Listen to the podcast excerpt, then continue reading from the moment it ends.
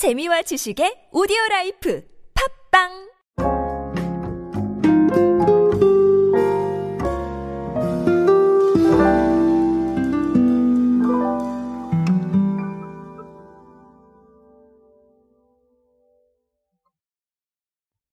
자, 여러분의 지금 소비 핵심은 어디에 위치하고 계십니까?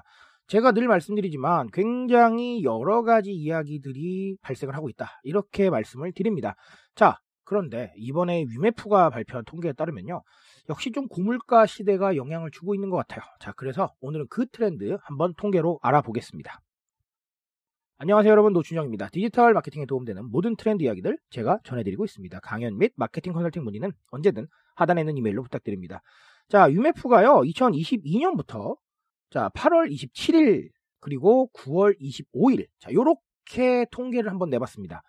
어, 그래서 전년 동기 대비 어떻게 되고 있나를 한번 살펴봤는데 자 결론부터 말씀을 드리면 대용량 생필품 거래액이 121% 정도 증가를 했다고 합니다. 그래서 대용량 치약은 378%, 자 그리고 대용량 커피는 215%, 대용량 세제는 78%, 대용량 비누는 69% 이렇게 상승을 했다라는 겁니다. 자 근데 요거 조금 흥미로운 건 뭐냐면요, 어 좀 발견하셨는지는 모르겠는데 오래 둬도 썩지 않는 것들 위주로 좀 많이 올랐어요, 그렇죠? 네, 그거는 아마 공감을 하실 겁니다. 자, 아, 그래서 이제 위메프 측에서는 어떻게 분석을 했냐면요. 자, 소포장 상품 패턴이 대용량 상품 구매로 변화한 것은 아무래도 생필품 가격 인상에 이 MZ 세대를 중심으로 변화한 새로운 소비 문화가 좀 영향을 미친 게 아니냐라고 하면서 자, 짠테크, 무지출 challenge, 자, 이런 것들이 영향을 준 게 아닌가. 자, 요렇게 한번 어, 봤습니다.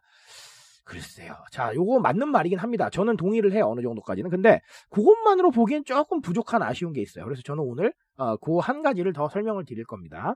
자, 일단은 첫 번째는 맞아요. 가성비에 대한 것들 많이 좀 신경을 쓰십니다. 뭐 이유는 뭐 제가 따로 설명을 안 드려도 될 것 같아요. 고물가 시대고 좀 경제적인 이런 부분들이 있다 보니까 이 가성비에 대해서 신경을 많이 쓰시는 것 같은데 자 그러다 보니까 flex로 상징되는 자기 과시형 소비가 조금 좀 풀이 죽는 기분이고요. 가성비 쪽에 많이들 신경을 쓰시고 있는 것 같아요. 그래서 지금 이 시점에서는 가성비라는 키워드 좀 괜찮을 것 같습니다. 그런데 자 제가 늘 말씀드리는 게 있죠. 소비의 상황이 하나로만 몰리진 않는다라고 제가 말씀을 드렸어요. 가성비를 따지자가도 내가 정말 쓰고 싶은 데는 쓸 수 있습니다. 무슨 얘기냐면 저 같은 경우도 그래요. 보통 때 저 가성비 되게 많이 따지는 사람이거든요.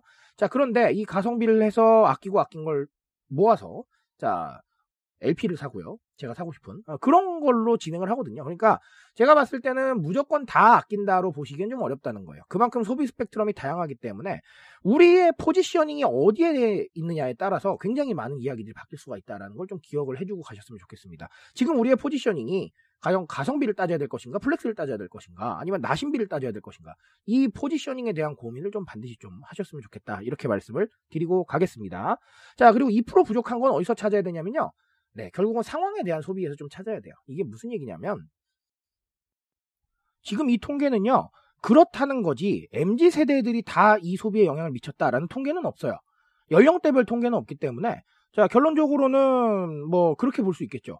대용량이 필요했던 사람이 산 거 아니야? 이렇게 해석을 할 수도 있는 겁니다. 무슨 얘기냐면요.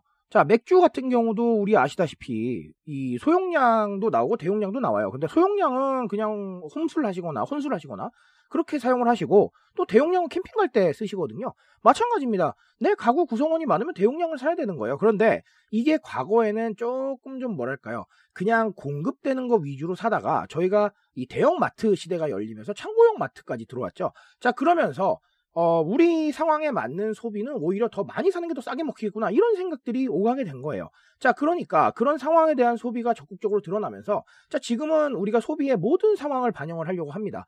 어, 그렇기 때문에 그런 상황에 맞는 선택지를 주는 게 굉장히 중요한 상황이 되었고, 어, 결국은 이런 대용량도 그런 걸 상징하지 않나. 저는 이렇게 보고 있습니다. 자, 물론 이게 모든 해석은 아닙니다. 위메프의 해석도 맞아요. 근데 위메프의 해석을 제가 비난하고자 하는 게 아니라 조금 아쉬운 부분을 조금 보충을 하고 싶었습니다. 그렇게 봐주시면 될 것 같아요. 자, 어, 결국은 우리가 어, 나의 생각이나 나의 상황이나 나의 어떤 이런 상황들에 대한 반영을 굉장히 많이 이어가고 있고 그 과정 속에서 굉장히 많은 것들이 발견이 되고 있다라는 거를 좀꼭 기억을 해주셨으면 좋겠습니다.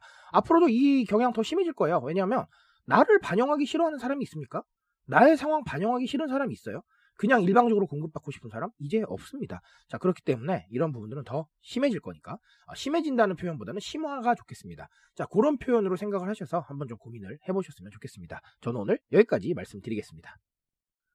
트렌드에 대한 이야기는 제가 책임지고 있습니다. 그 책임감에서 열심히 뛰고 있으니까요. 공감해 주신다면 언제나 뜨거운 지식으로 보답드리겠습니다. 오늘도 인싸 되세요, 여러분. 감사합니다.